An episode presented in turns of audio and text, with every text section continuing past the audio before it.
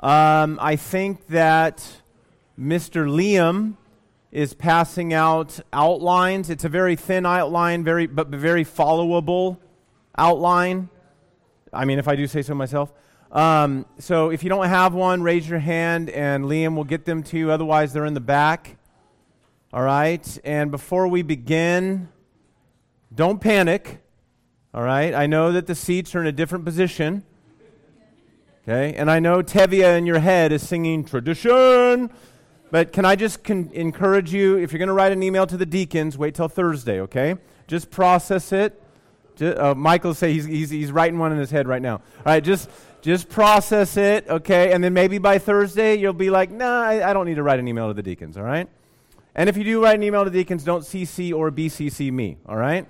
So leave me out of it. Let's pray. Father God, we love you and we thank you for this day. Uh, we don't celebrate the resurrection of Jesus once a year at Easter. We celebrate it every seven days at the first day of the week. And we are reminded that Jesus Christ has done the work to bring his people into the rest of God. That eschatological Sabbath, that eternal Sabbath. And that's what we're celebrating this morning.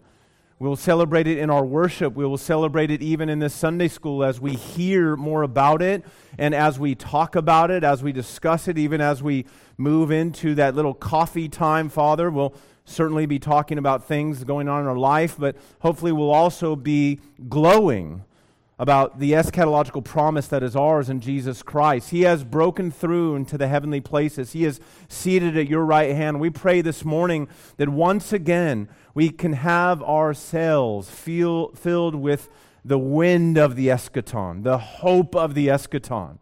And that we would never grow weary in doing good, and we would never grow weary in hearing that same message, for it is clearly part of the gospel, the message of redemption.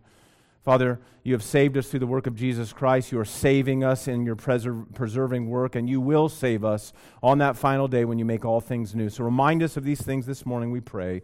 In Christ's name, amen. Let's look at Hebrews chapter 3, and I'm going to read in your hearing verses 7 through 19. And bef- as you're turning there, I just want to say this, uh, this series on Hebrews has just been phenomenal for me uh, not only in preparation, but in hearing the other pastors and pastoral intern teach through it. I hope that it's been a benefit to you. And uh, what, one of the things I always say, if you haven't heard me say it, I'm going to say it right now. Uh, of all the books in the New Testament, there's two books that are more Baptist than any other book. And one of them is the book of Galatians, and the other one is the book of Hebrews. It's very hard to read the book of Hebrews and not be a Baptist. It's very hard not to read the book of Hebrews and not believe in the superiority of the new covenant over the new old covenant and to conclude from that that the old covenant and the new covenant are different, they're not the same. So we're going to get a taste of that this morning. Hebrews chapter 3 verses 7 through 19. Let's listen carefully to the word of God. Therefore, as the Holy Spirit says, today if you hear his voice, do not harden your hearts as in the rebellion on the day of testing in the wilderness, where your fathers put me to the test and saw my works for forty years.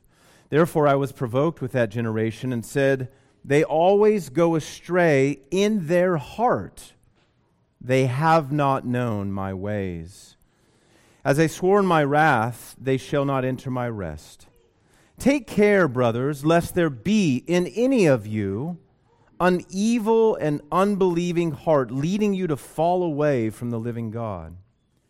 But exhort one another every day, as long as it is called today, that none of you may be hardened by the deceitfulness of sin. For we have come to share in Christ if indeed we hold our original confidence firm to the end. As it is said, today, if you hear his voice, do not harden your hearts as in the rebellion for who were those who heard and yet rebelled? Was it not all those who left Egypt led by Moses? And with whom was he provoked for forty years? Was it not with those who sinned, whose bodies fell in the wilderness, and to whom did he swear that they would not enter his rest, but to those who were disobedient? So, we see that they were unable to enter because of unbelief. Thus far, the reading of God's word. God's people in all ages have a tendency to be grass watchers. Grass watchers. I'm not talking about the grass in your yard. I'm talking about the grass on the other side of the fence. You know the phrase, the grass always seems greener what? On the other side. And I just want you to think with me for a moment because we are Americans who like to compare ourselves by how green our grass looks and how wonderful our yard looks, especially compared to our neighbor. And as you think about that, you're looking over, and I just, I just imagine with a little sanctified imagination, oh, wow, look how lush that green is, that grass is. It's that St. Augustine grass, right? It's got shallow roots, but it's so fluffy and it's just so glorious. And look how green it is. And, and look, there's no brown spots. And look, there's no crabgrass. There's no none of that Bermuda grass. By the way, in California, Bermuda grass is a bad thing, and I found over here like people like it. They actually grow it and like try to, you know, resuscitate it. And I, I've never understood that. But the people of God, that's a good metaphor for us being perennial grass watchers.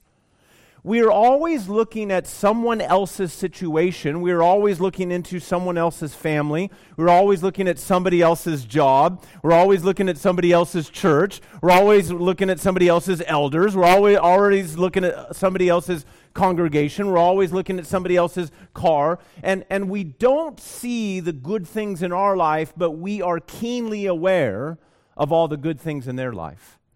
That is what this passage is about. And in a nutshell, what this passage is saying is don't harden your hearts, but persevere in the end in what God has given you in Jesus Christ. That's, that's what this whole thing is about. Now, let me set this up for you. If you come back to chapter 3, I want you to notice in verse 5 that he says, Now Moses was faithful in all God's house as a servant. That language is important to testify to the things that were to be spoken later. But Christ is faithful over God's house as a son. See the distinction? Servant, son. Two different things. And we are his house if indeed we hold fast our confidence and our boasting in our hope. Now, I, I want you to know, I, I want to show you uh, right out of the bat this morning how on three different horizons we as the people of God, first Israel, uh, in the time of Moses, and then secondly, the Essenes in the first century that were uh, being tempted to go back to the shadows and the types, and then us today, how we tend to be grass watchers that are looking for the better things somewhere else, okay? I want you to notice that right in verse 5, it says that Moses was testifying of things that were to be spoken later. Later. What's he talking about? What's he talking about? Does anybody know? What was the whole Mosaic economy meant to point to? It was meant to point to Christ. And that's, that's the contrast that he makes in later in verse 6. Moses was a servant, Jesus was a son. Now, what was in the Mosaic economy that people were looking forward to, and when they did not get it, they were unhappy? Well, number one, the land, right?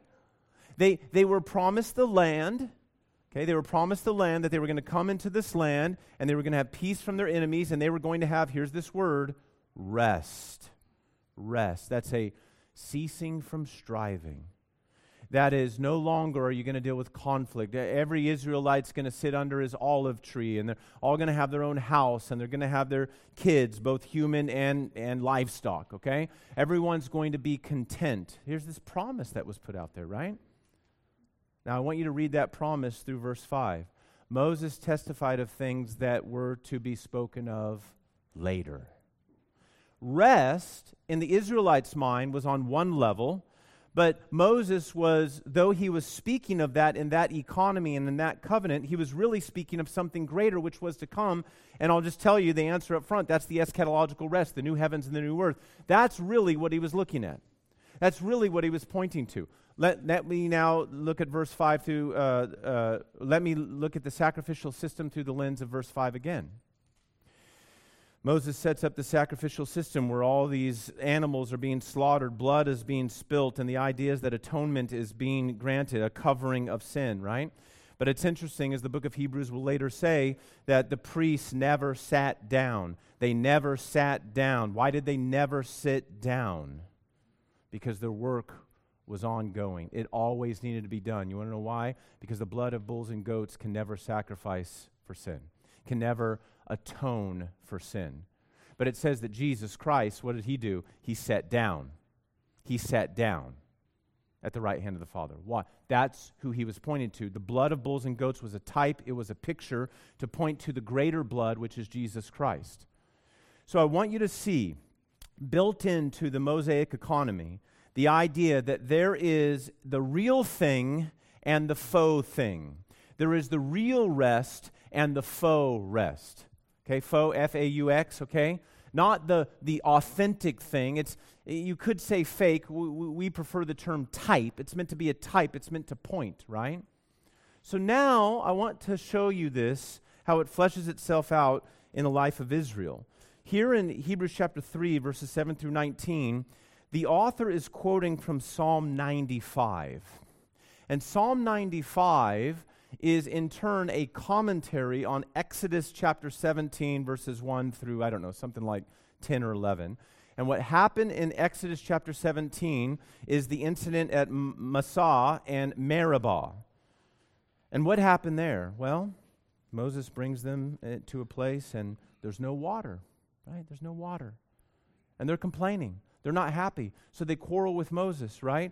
And Moses has to uh, tap a rock and bring water out. But, but the issue there is that they weren't content with what God seemed to be giving. Now, here's what I want you to see. Please listen to me very carefully. Okay? Number one, it says that they were quarreling with Moses in Exodus chapter 17, verse 2. But really, they were quarreling with God it says, Moses says, Why are you testing God? But really, it was not God who was being tested, it was the people of Israel who were being tested. Okay? How were they being tested? Well, what was being tested is their contentment with God no matter what comes. Please listen to me very carefully. Their contentment and their joy with God no matter what comes. What were the children of Israel tempted to think and believe and act upon? That God was not good, He was not going to fulfill His promises, He wasn't going to take care of them. And we know from the history of Israel that what do they do? What do they do? They start thinking back to how wonderful things were in Egypt. What were they in Egypt? What was their status? They were slaves. And they think that that was a better thing. Talk about a skewed perspective right? So with Israel, they were looking to the faux thing, the land, the water in the moment, the, the, the needs that they had in the moment, rather than looking at the long view, which is the Lord is going to take care of you. The Lord is using this thing, and I'm going to dig down deeper in this in just a moment. He's using this thing to purify you. This is not about testing God, this is about testing you. So here's the thing, Israel. Do you want, do you want what, what the types and shadows of the Mosaic covenant are meant to point to long term, or do you want the, th- the, the sign? Do you want the sign or do you want the real thing? Do you want the sign or do you want the real thing? They wanted the sign. They wanted the sign. And that's why it says that they didn't enter the land because of what? Unbelief. They did not believe that God was truly going to bring them into the land. And we'll see that, that faith is, committed, uh, is, con, is connected to obedience in just a moment. So, on one horizon, what we're dealing with when we think about the faux thing or the faux rest and the true rest is in the context of Israel, okay? It's what do you want? Do you want the, the, the, the, the sign or do you want the real thing? And if you want the real thing, you're not going to harden your hearts and you're not going to settle for second best. You're going to wait even through the hard things, through the conflict and through the strife for what God is bringing you. That's what you're going to do. You're not going to harden your hearts. But now, here's a second horizon I want you to think about. And the second horizon is we, if we go all the way back to the first century with the Essenes, remember, those who were committed to the Essene theology, and then they get converted, right? They get converted. Now, what are they dealing with? They're dealing with something similar with Israel, but it's not 100% the same. At that time, they have Jesus Christ and New Testament theology, Pauline theology, the whole New Testament that says, okay, Christ came, he died, one Messiah, two comings. The first coming is to take care of sin, The second coming is to judge the living and the dead and bring in the eschaton. So that's the New Testament model. But then they've got the Essene theology. Remember a few weeks ago we looked at it? It's not one Messiah, two comings, it's two Messiahs, two Messiahs, a priestly Messiah and a kingly Messiah, and they're all under an angel, angel of the Lord, which, by the way, just little tangential thought real quick. I don't want to go too far down this rabbit hole, but long time ago in Judaistic thought, in the teaching of Judaism, they had this teaching that the Jews hide now. They don't like people to know about it. But it was the teaching or the doctrine of the two powers in heaven the two powers in heaven. The Jews used to think this. And the two powers in heaven were God and the angel of the Lord. And both of these, in a mysterious way that they didn't understand, were thought to be God. Okay? But they had to get rid of that because they're monotheists, right? And this, at least on the surface, gives the impression that there's two gods, and they couldn't believe that, and they don't believe that. And so what they did is they just demoted this angel of the Lord as just a created angelic being. Now, we as Christians, we, if you've ever heard me teach on the angel of the Lord in the Old Testament, who is it? Well, it's the pre incarnate Christ, you see. It is God, right? It, he is God. And so the way we solve that as Christians is this is what we call, you could call it a Christophany or a theophany. Uh, phani just means appearance, okay, and Christ is short for Christ, and theos is short for God. So it's an appearance of Christ or an appearance of God. He reveals himself in a particular way, right? So remember, coming back to it, the Essenes are dealing with these two different eschatologies the eschatology of Christianity and the eschatology of the Essenes. Now, for the Essenes, you've got these two messiahs that aren't necessarily God, they're just political figures. Okay? But under the leadership of this angel, you know what they're going to do? They're going to listen to me. They're going to come in and they're going to put down the Roman occupiers, right? And they're going to judge all the enemies of Israel and they're going to bring in the eschatological kingdom. And it's going to start in Qumran, where the elect are there in their little monastery, and God is going to use them to fight the forces of evil, fight Rome, and the kingdom's going to come. That was a very political, very earthy eschatology. You might say it this way God would send his saviors in and we would win the culture wars. That's what they were looking at. Now, listen to me. In the same way that the Israels wanted the immediate and didn't want to wait for the real thing that was further out, so the, these former Essenes who had become Christians who were thinking about going back, they're like, well, on this side with Christianity, got to wait for Jesus to come back, and we're probably going to suffer until then. I mean, that's that's what the New Testament seems to say. You know, I mean, not that we're not going to have good days; we're going to have good days, but we're going to suffer. You know, through many tribulations, you will enter the kingdom of heaven. That's what Paul says. Or over here, I could have this eschatology. Well, it's almost like an opti- opti- optimistic eschatology. You know, God's going to send His his hammers and they're going to put down the Romans and the kingdom's going to be now. Well, I, I mean, this is more immediate, right? this is, this is more tangible, right? It almost sounds like a first century version of postmillennialism. Okay? And so they're, they're drawn toward that. This is more immediate, this is more tangible. But this is more ethereal, this is more spiritual, so it seems, right? So they're being pulled that way. And what is the author of Hebrews saying? He's saying, look, look, look, look, look. Moses was a servant, Jesus is the Son. You need to continue in your faith in the Son. Not these two Messiahs with an angel over them, but the Son who is Messiah, who is God. Everything is in Jesus. You must look to Jesus and wait for Him for His eschatological timetable, and He will come when He's good and ready, and what you need to do is persevere till the end. So that was the Essene struggle, okay? Now let me take you down to a third level, and that's us. Do we struggle with the same thing? We struggle with the same thing, but it looks different, right? The Israelites were tempted to fall away. The Essenes, the former Essenes that had become Christians, were tempted to fall away. Are we as a people, Christians, here at Grace Covenant Church, are we tempted to fall away? Absolutely we are. Absolutely we are. What do we look at? Listen to me. What do we look at well, you might look at conflict in your life that comes from being a Christian. If you're a Christian that's trying to be faithful, you know what's always going to be swirling around you in some way, shape, or form? Conflict. Conflict with your family, your extended family, conflict with your immediate family. Not always. There's some Christians that are eight, you know, eight generation Christians, and they, the, the conflict's not as high. But even then, there's some because different generations are going to do things differently. But conflict with people in your workplace, conflict with people in your church, conflict with other sections of Christianity. There's always going to be conflict. And here's where we make the mistake. We say, well, it ought not to be that way. It ought not to be that way. And because it is that way, it must, it must not be right. And when we do that, we're making the mistake of conflating ought and is. Okay?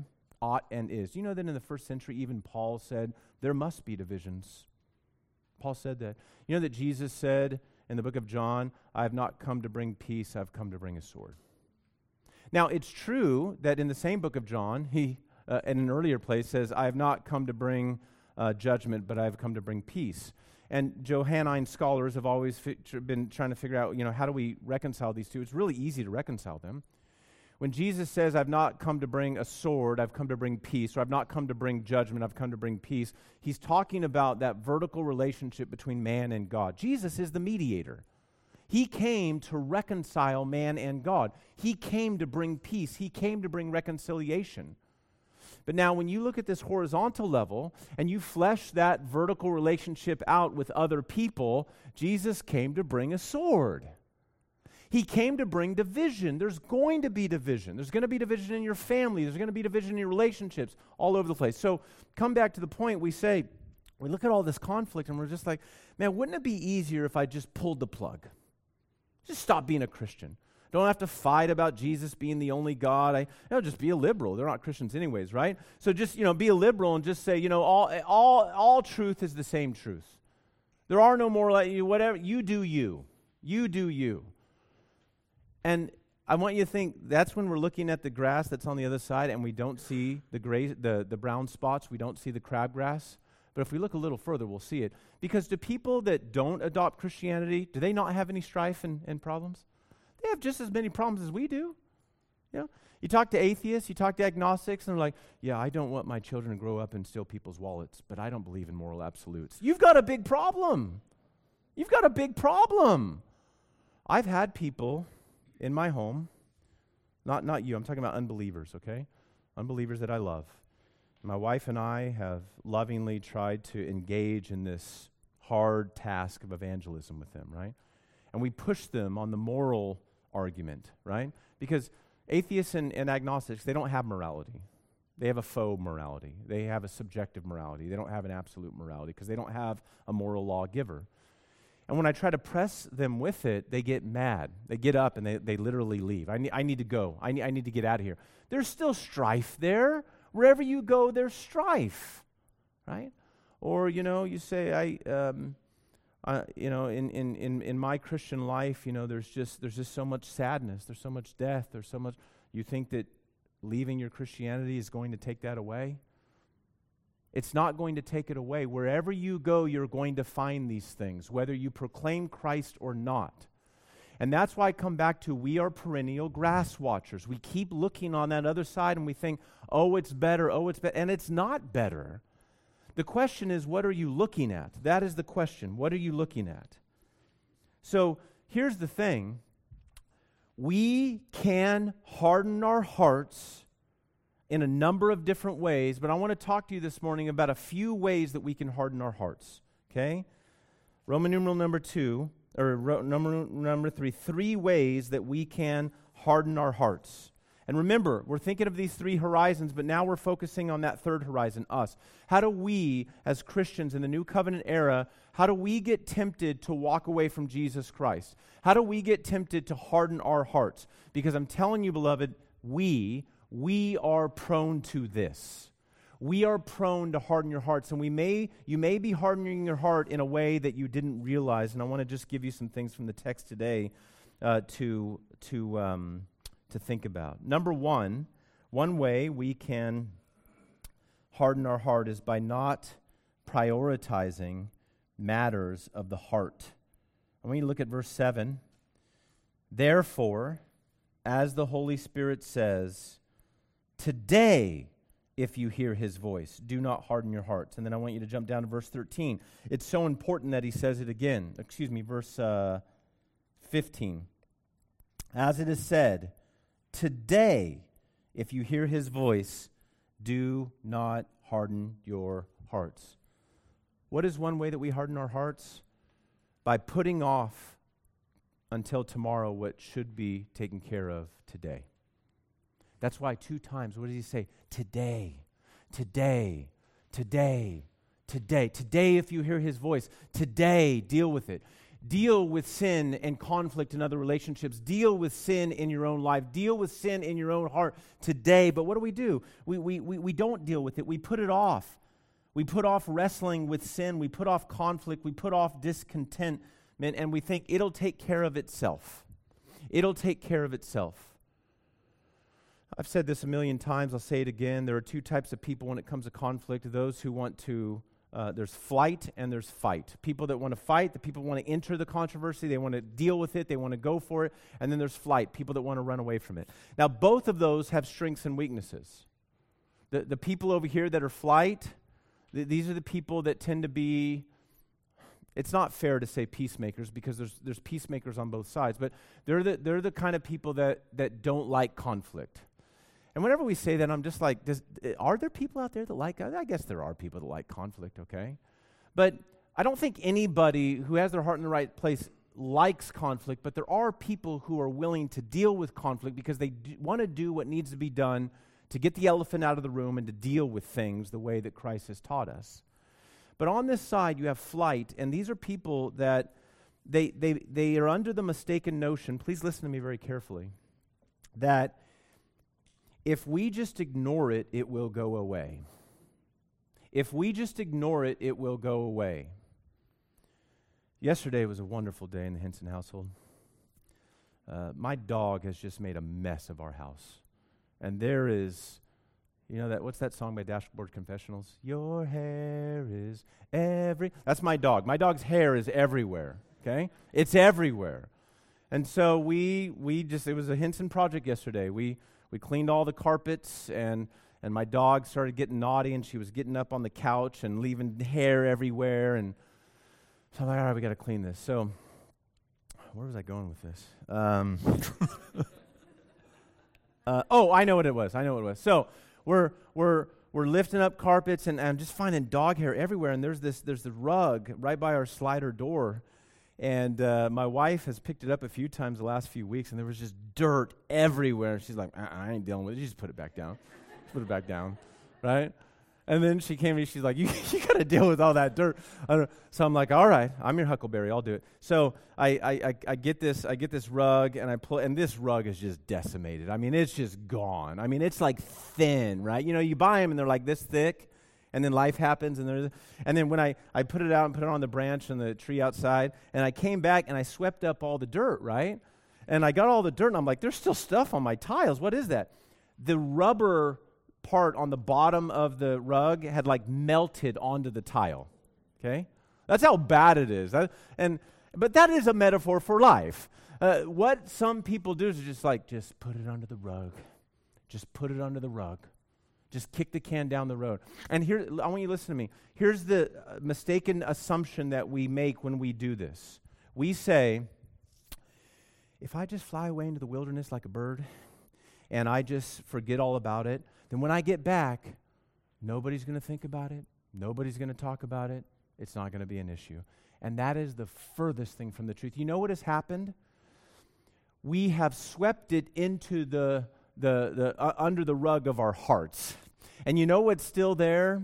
It's still brewing if we don't do something about it. The resentment and the anger and the bitterness and, and the conflict, it's all still there and it's never going to go away unless it's dealt with.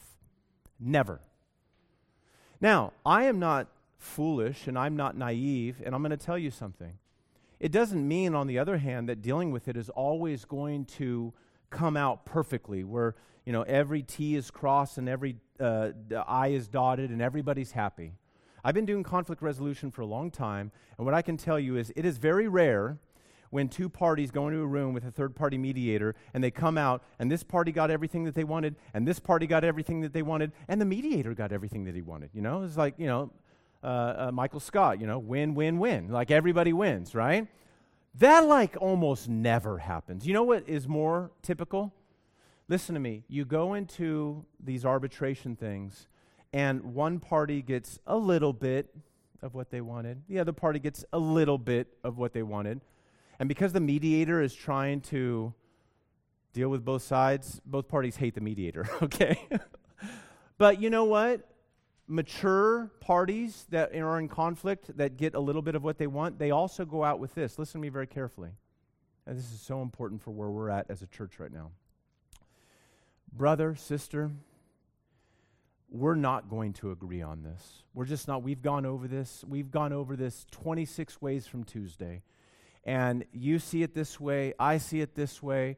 There's a few questions we have to ask ourselves. Number one, is this big enough to divide us? Do we have to divide? Or can we stay together? Can we stay together and can we, I, I know some of you hate this phrase, but it's real life. Can we agree to disagree? Can we agree to disagree? Can, can we both put our shoulders together and peer into the eschaton and say, when we compare our minuscule problem, not minimizing the importance of it, but when we compare this problem, this conflict, this beef that we have with each other to the eschaton, it's small potatoes compared to the big picture. Can we say amen? And so we say, I, am going to bear with you. And I know you're going to bear with my weaknesses. I'm going to bear with your weaknesses. But you know what? Love is going to cover a multitude of sins.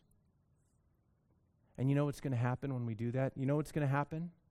When we do the hard work, love is going to cover that scar and that wound, and it's going to bring us together. That's what's going to happen. So I'm under no illusion that not avoiding things and dealing with it is going to make everything perfect in the moment. No, it's not going to make anything perfect in the moment. You know, my wife and I, uh, the Lord, per- I say this humbly, but the Lord prepared us for ministry many years before we got into full time ministry by doing this very thing. We have had conflict with people that we refuse to walk away from. We refuse to walk away from it. And we said, we're going to press into the conflict, not for the sake of escalating it, not for the sake of agitating it, but for the sake of trying to bring resolution. And there are people, family members, that we have had conflict with that we thought, you know, I, I don't know if we're ever going to recover from this. And on sabbatical this year, I can report to you that we had some of the best times with those very family members that we had conflict with. You want to know why? Because we did exactly what I said. You know what? We're not going to agree it, we brought, the mediator brought them this far, the mediator brought us this far. Th- this is as far as we could go, as far as we could go. But both sides heeded the call. Today, if you hear his voice, do not harden your hearts. Today, don't put off until tomorrow. Don't be led astray by the assumption that, oh, you know, let's just let sleeping dogs lie. That is one of the lamest things I've ever heard in my life when it comes to conflict resolution. Do not harden your hearts. That's conflict with others. But what about conflict in your own heart? If you ever find yourself, listen to me, if you ever find yourself, and I've been here before, it's, it's a very dangerous place to be. If you ever find yourself not wanting to read Scripture because you know what's in that passage, you know what's in that Bible reading, and you're like, I don't want to face it. Maybe you have a Bible reading plan, right? because there's some sin that you're protecting, right? You have a Bible reading plan, and then you come to, you know, that day it's John 3. It's John the Baptist um, saying, Repent, for the kingdom of heaven is at, is at hand. Repent. And you're like, I ain't reading that. I ain't reading that. I'm staying as far away from that as I possibly can. You're doing the same thing, friend. You're running away from conflict, the conflict in your heart. You know another way we do this? You know what today is? It's Communion Sunday. It's Communion Sunday. And you know what, what our tendency is? We've all done it. I ain't going to church today. Mm-mm. Mm-mm-mm. I ain't going. Why, friend? Well, I've got conflict and I haven't tried to figure it out, or I have tried and it wouldn't work. I just can't come to the table, and I, I don't want people to see me sitting there not going to the table, so I'm not going to go. and we discount what the Word of God can do to your heart in the midst of a worship service. We discount it. Beloved, this text is so important because one of the things it's saying is don't harden your heart. And you want, want to know what the one of the biggest, um, I know this term in Spanish, I'm trying to think in English, softeners, softeners of your heart can be the Word of God. The Word of God. Uh, a few months ago, I was struggling with a situation. And there were people in this situation. That's how it works. And uh, I, I was determined, you know what? I'm not going to pursue these people. I'm just, I, I've given up. I'm done. I'm, done. I'm not going to do it anymore. And I'm closing my heart to them. And then I went into a meeting with a pastor who's uh, got much more years of seasoned experience than I do in the ministry. And I just listened to him tell me about his problems and his conflicts with people. And one thing that he said to me that is so, so, so incredibly hard, and the flesh fights against it, but I needed to hear it and you needed to hear it. He said, Josh, when I find myself in conflict with people, eh, when it's people even in my congregation, my tendency is to pull away from them. But he said, what I do instead is I press into them. I press into them. And what I find when I press into them is number one, it's almost never as bad as I had made it out to be in my mind. It, they're, not, they're not saying the things and doing the things that I think they are. Imaginations can run off the rails. And number two, I just find they're sinners like me. And then number three, as a result of one and two, I just find that my heart is just endeared to them more. And he was right. And after that conversation, I, I went back and I opened my heart back up to those people. And I thank God that I did. But conflict in the heart is one of the most dangerous things. We talk about conflict with other people, but friends, if you're not opening the Word of God because you know what's there and you don't want to be confronted with it, or if you are not coming to service to where Christ is speaking through the Word of God and Christ's body and blood uh, symbolically are being put out to you to bring communion with you and your brother and sister, you're running away from the problem and you're not heeding what Moses is saying, you're not heeding what the psalmist is saying, and you're not heeding, frankly, what the author of Hebrews says the Holy Spirit is saying. Today, if you hear his voice, do not harden your heart. And every single one of you in this place are hearing the voice of the Holy Spirit right now. Right now. And the Holy Spirit is telling you, do not harden your hearts. And if you harden your heart, if you harden your heart, beware beware. So, the first way that we can harden our heart is by not prioritizing matters of the heart. Prioritize matters of the heart. Secondly, through a low esteem of the works of God. Look at verse 9. I'll just read 7 and we'll come to 9. Therefore, as the Holy Spirit says today, if you hear his voice, do not harden your hearts as in the rebellion on the day of testing in the wilderness, where your fathers put me to the test. And then watch this and saw my works for 40 years saw my works for 40 years. One of the ways we harden our hearts is when we have a low esteem for the works of God. Here's what I mean by this it's very, it's very simple. The Israelites in the wilderness were looking at all the things that God had not done up until that point and what God was not doing in that moment, and they completely forgot about all the things that God had done to get them there, right? So remember, I said in Israel or in Egypt, what were they? They were slaves, right? A slave. They were slaves. I don't. You wake up in the morning. I don't want to go to work today, and you hear the crack of the whip of the Egyptians. You're going to work, whether you like it or not. But I, I don't have an arm. I don't care. You have another arm. You're going to work. Okay? You're a slave, right? You're a slave. And what did God do? He, he brought them out of the house of slavery. He literally created a highway through the Red Sea. It's a miracle. There's walls of water on each side. He's bringing, like, before your very eyes, he, he makes a highway through the sea. And then when you get to the other side, he causes that, that, that, that sea of judgment to come down and baptize, in a bad way, the Egyptians, right? Like into real death, like they're dead. They're seeing the dead bodies floating up to the surface and the dead horses, and they're like, God has judged his enemies. These were your, your taskmasters, right? And then it's like, Israelites, you heard you heard about the showdown between Moses and the magician in the palace, right? The magicians come up and they're like, oh, we've got our magic. And they take their staves and they turn them into snakes. And everybody's like, oh, oh, Horus and Ra, the gods of the Egypt, they are greater and superior to Yahweh. Yeah, and everybody's like, oh, yeah, the game's over. And then, you know, in, in a pinch, here comes Moses, and he turns his staff into a serpent, and then his serpent eats those serpents, and everybody's, oh, oh, Yahweh is the true God, right? It's like Israelites, you heard this, and then we brought you out of Egypt. You saw all the plagues that were judgments against all the gods of Egypt. You saw this. We brought you into the wilderness. And we, yeah, I know the menu had only had one thing on it, right? Man, I get it, okay? There's not a lot of variety. You're like, well, if we just had quail, I just, you know, if we just had quail, oh, you want quail? Boom, here's quail coming out of your ears, coming out of your nose. Okay, we don't want quail anymore, right? Okay, so God is providing for all these things, right? And, and, you know, I was just thinking this morning in the shower, that's where I do my sermonizing. I was thinking how much the matrix is like the Christian life. Right? You get your red pill and your blue pill, right? Okay?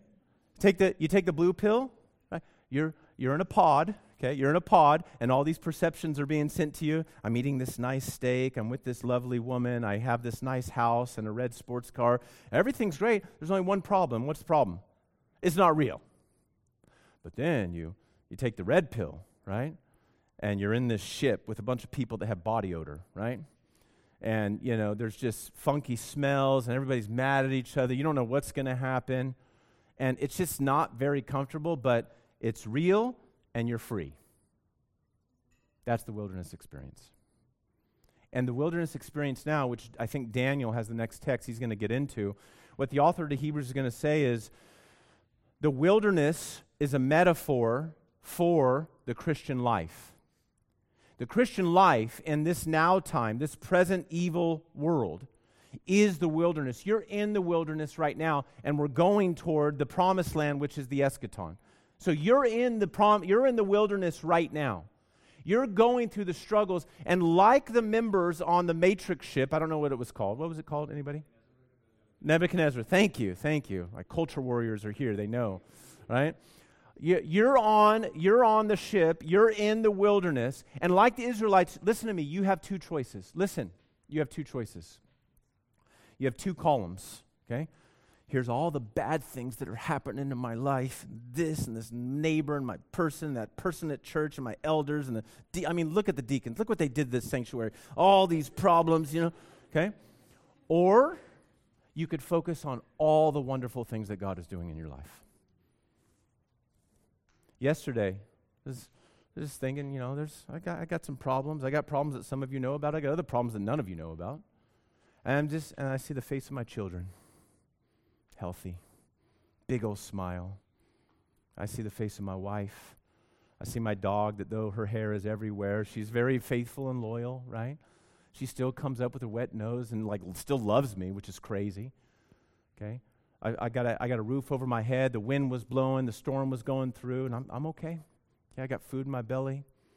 The Lord has saved me. I've got the was like, what are you complaining about? What are you, what are you quarreling about?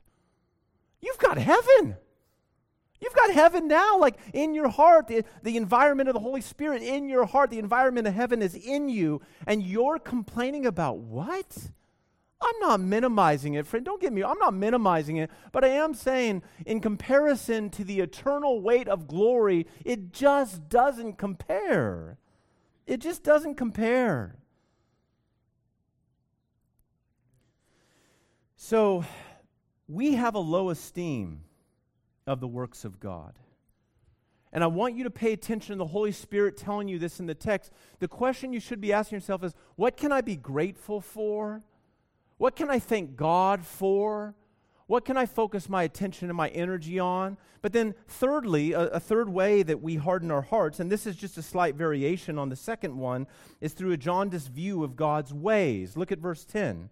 Verse 10 says, Therefore, I was provoked in that generation and said, They always go astray in their heart. They have not known my ways. Now, what are my ways? It's real simple it's God's providence. That's it. What is God doing in the trial that He has you in? What is God doing through the conflict that, like pressure, is creating diamonds? What is He doing? You see, the Israelites, listen, I come back to the faux rest and the real rest. The Israelites were so focused on the faux rest, the land and the, the food and the water right now, and God, pay my bills, and God, give me a promotion, and God, give me more money, and God, listen, uh, the, the past things that have happened to me in my life, God, I wish that they never would have happened. Friend, that's the wrong perspective. Do you not realize that the things that have happened to you in your life, these are the things that are causing you to cling to God in a white knuckled kind of way now, that is going to drive your trust in God so deeply that it's going to be a testimony to your children of what it looks like to trust God in the good, the bad, and the ugly. God's ways are this I tell myself, I'm telling myself right now, Lord, I have no idea what you're doing. I, I kind of have some idea. I kind of see some things, but like, I have no idea what you're doing. No idea. But I know this. I've talked to enough wise people. And, I, and by the way, let me give a plug for talking to wise people. And let me give a plug, listen to me, for not just any wise person, okay? There's wise people and then there's wise guys. You want to stay away from the wise guys, okay? But wise people, here's the best kind of wise people for you Christians, okay? churchmen and church women. Listen to me. Church men and church women, not church hoppers. And please don't get offended at what I'm saying. But there is a class of Christian that every time, and, I, I'm, I'm being humble here, okay? And I'm talking broadly, globally, okay? Every time there's something they don't like in a church, they leave. Let me tell you something, friend. There's something to be said for church men and women who have been seasoned over 40, 20, 30, 50, uh, years of staying in one church and seeing it out till the end. I'm not talking about churches that go woke. I'm not talking about that. I'm talking about your everyday run of the mill problems that we're all going to face. Not being runners, but being those who stay the course. And when I go talk to those people, and I've talked to a lot of them in the last, in the last eight months, and every situation that I put before them, like, yeah, I've seen this before, Josh. I've seen it. It happens. It happens. What is the Lord teaching you? Well, what right now, put your eyes on what the Lord is trying to teach you. Put your eyes on the thing on the things in your character, the things in your uh, in, in, your personality, the things in your customs and your disposition that you need to change. Focus on yourself, because I'm going to tell you something, Josh, and it's no it's no uh, flash bulletin, but Josh, you can't change other people. Can I say that again? You can't change other people. You know, I, I, I drive myself up the wall in the past trying to think if I could just, you know, logic will win, reason will win. If I just lay out this airtight argument with 40 or 50 subpoints, people are going to see the light. nope. Ain't going to happen. You know what? Sometimes God sovereignly takes people out of your lives for reasons known only to Him. And what are we left to do? Trust Him that He is good. I don't want to have a jaundiced view of God's ways. What is a jaundiced view of God's ways? Well, God must be against me, or everything must be wrong, or He's not going to uh, uh, uh, uh deliver the goods that He promised. No, no, no, no. He's delivering the goods he promised through these things. And now, finally, we got just a little time to do this, but all of this is very important. How do we prevent hardness of our hearts? How do we prevent hardness of our hearts? Well, number one, be circumspect. Look at verse 12. Look at what he says here. Take care, brothers. Take care. Paul says it a different way in the book of Ephesians. Be circumspect. You know what that means to be circumspect? It means don't be impetuous like Peter. Okay? It means go slow. It means examine your own assumptions. It means don't be pulled into stinking thinking. It means, listen, the kind of patience that you would want people to have with you, have with them. The kind of self awareness that you expect others to have, have with yourself. Nothing tempers correcting other people or confronting sin more than an awareness of my own sin. If I am aware, if I, like I've said it before, I'll say it again. Uh, you know, people come and they confront me about this, that, and the other thing. I'm like, oh, friend, it's even worse than you think. like, like it's way worse than you think. And guess what? So are you. You're also worse than you think. Be circumspect. This is what I tried to say in the sermon last Sunday. The first thing is self awareness. The, the kind of judgment with which you judge others, you will be judged. You give the cold shoulder, you will get the cold shoulder. You assume the worst, it will be, the worst will be assumed about you. You throw them under the bus, they will throw you under the bus. You don't give them a hearing, you will not get a hearing. It's the same thing, it's, it's the golden rule. Uh, do unto others if you, as you would have them do unto you. Be circumspect, go slow, don't make rash decisions. Secondly, beware of unbelief. Look at verse 12. Take care, brothers, lest there be in any of you an evil, unbelieving heart. No, I'm sorry, I missed one. I didn't put it in your notes. Let me put it in your notes, okay? The second one, write it in there. Be hypersensitive to wicked thoughts. Please, th- this is really important. Verse 12 Take care, brothers, lest there be in any of you an evil, unbelieving heart. Let's focus on evil, okay? Here's what you need to be uh, aware of so that you don't harden your hearts, okay? Be hypersensitive to wicked thoughts. I've used this example before. If I've got a Doberman pinscher and a pit bull, and I'm going to put them in a ring and they're going to fight, who's going to win? The one I feed. The one I feed. I starve the Doberman pinscher, I feed the pit bull, the pit bull's going to win. Vice versa. Okay? Here's my question for you What thoughts are you feeding? Are you feeding bitterness? Bitterness will win. Are you feeding deep suspicion? Deep suspicion will win. Are you feeding anger? Anger will win. Are you feeding ignorance? Ignorance will win. On the other hand, if you're feeding hope, guess what's going to win? Hope is going to win. If you're feeding faith, guess what's going to win? Faith is going to win. If you trust that God is good and you feed that, that will win. But what do we do? We go to the dark places and we turn the lights off. If there's any light, we turn it off. Oh, hope, uh, no hope, despair. We feed despair. Beloved, there is a place for lament, but the Christian is never meant to stay in the place of lament. The Christian is meant to be pulled out of the valley of lament by the hope of Jesus Christ. And if all you're doing is staying and wallowing and, and, and, and crying and pouting in lament, you're missing the best part. Lament through law, but gospel through grace. Jesus is meant to bring you out of the despair. So the question is what thoughts are you feeding? If you're in conflict with somebody and all you're feeding your thoughts with is all the things through speculation that you think are true, then for you they will be true. For you they will be true. And you know what's going to happen? Two things. Number one, it will color everything that comes out of that person's mouth. It will color every action that that person takes. And secondly, and here's the worst part, it will describe and define the world that you live in. You will live in a suspicious world. You will live in a world where you trust nobody. Have fun with that one, friend. The world is broken, but it's not so broken that trust is completely decimated. I can trust people because I can risk it. I can take the risk and trust that the Lord is going to bring me through, whether they're faithful or whether they uh, are going to throw me under the bus. So, uh, beware of an evil heart. But then, thirdly, beware of unbelief. You know what's easy? Skepticism is easy. You know it's hard? Faith. Is God good? Is He using these trials to make you stronger? Is He using these trials to deepen your faith? Yes.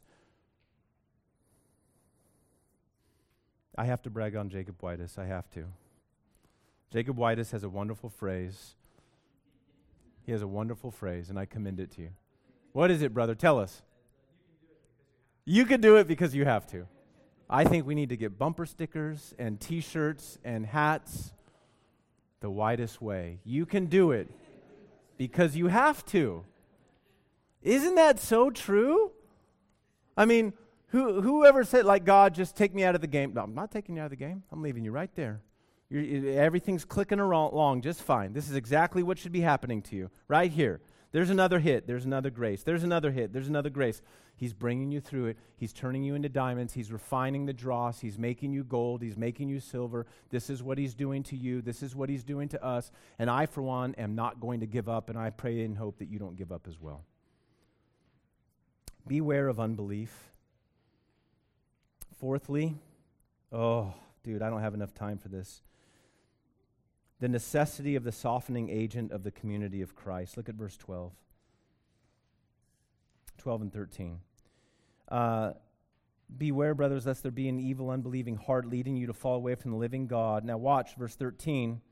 But exhort one another every day, as long as it is called today, that none of you may be hardened by the deceitfulness of sin. Flash bulletin. You can't keep from hardening your heart or from your heart being hardened by yourself. You need the community of grace. You need the community of Christ. And I want to say, say, two things here. Number one, verse 13, exhort one another. How often? Just every Sunday? No. What's it say? Every day. Sunday's not enough, friends.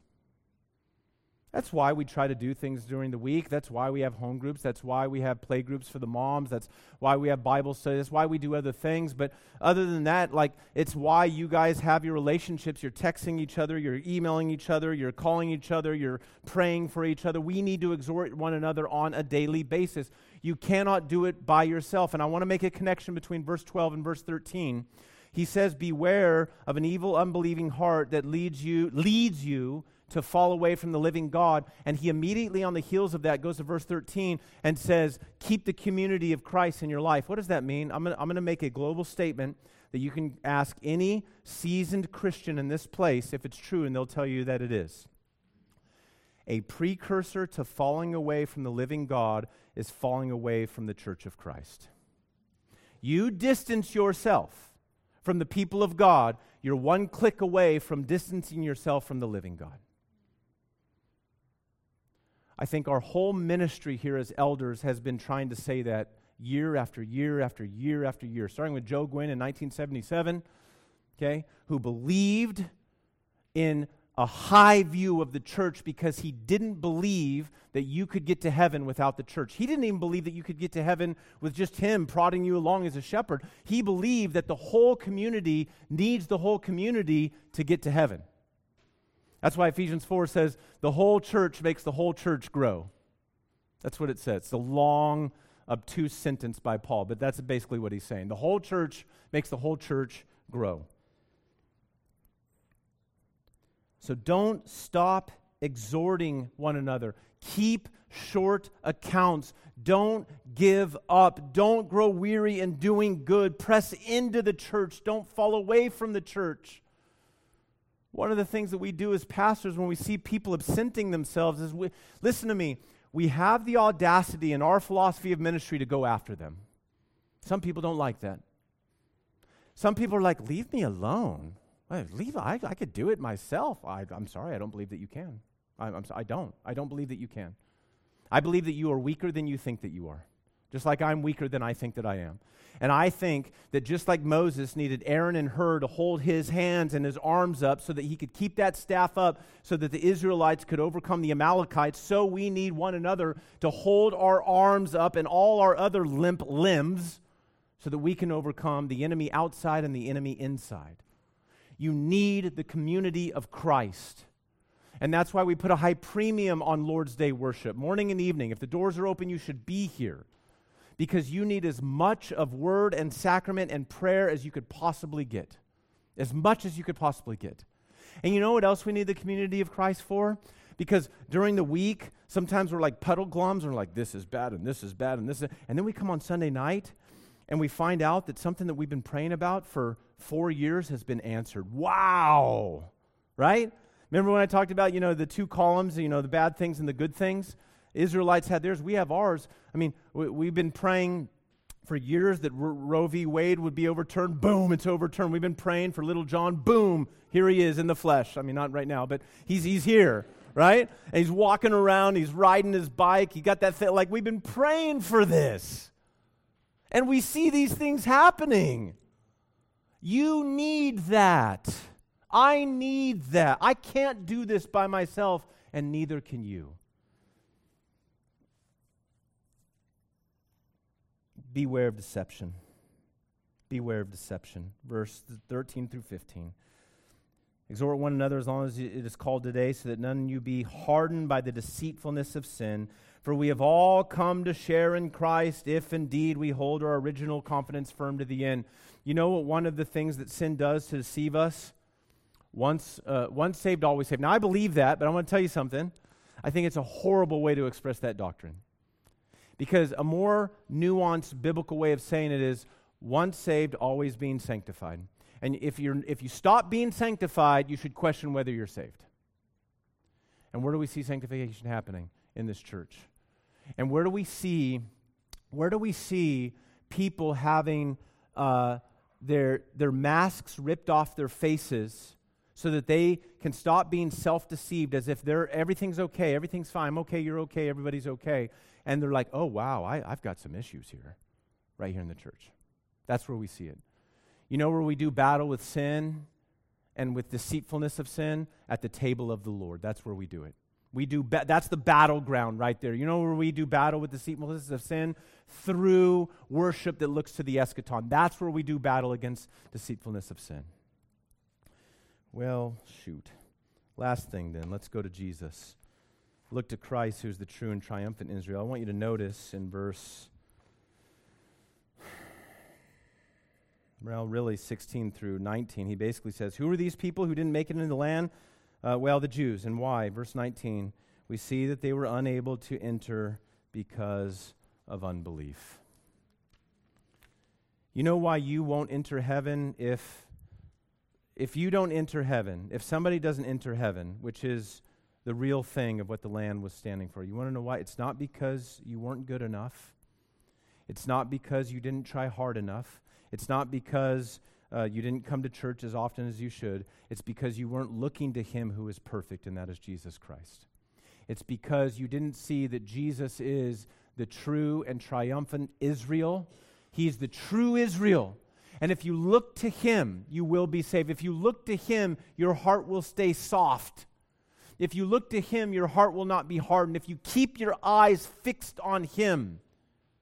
And yes, man is not going to be able to do what Christ is, uh, the God man, is going to be able to do. And so we look to him, we look to him, we look to him in our worship, in our life, in our conflict, in our strife. We look to him through faith. It could be faith as small as a mustard seed, and you will still be saved. Let's pray.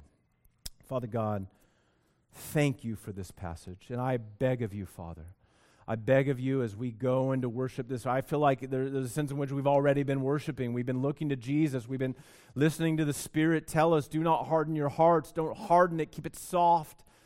But I pray that that worship would continue. I pray that any momentum that the Spirit has given our hearts would continue like a juggernaut right into worship, and that that juggernaut would force our eyes to be fixed on the heavenly places where Christ is seated at your right hand.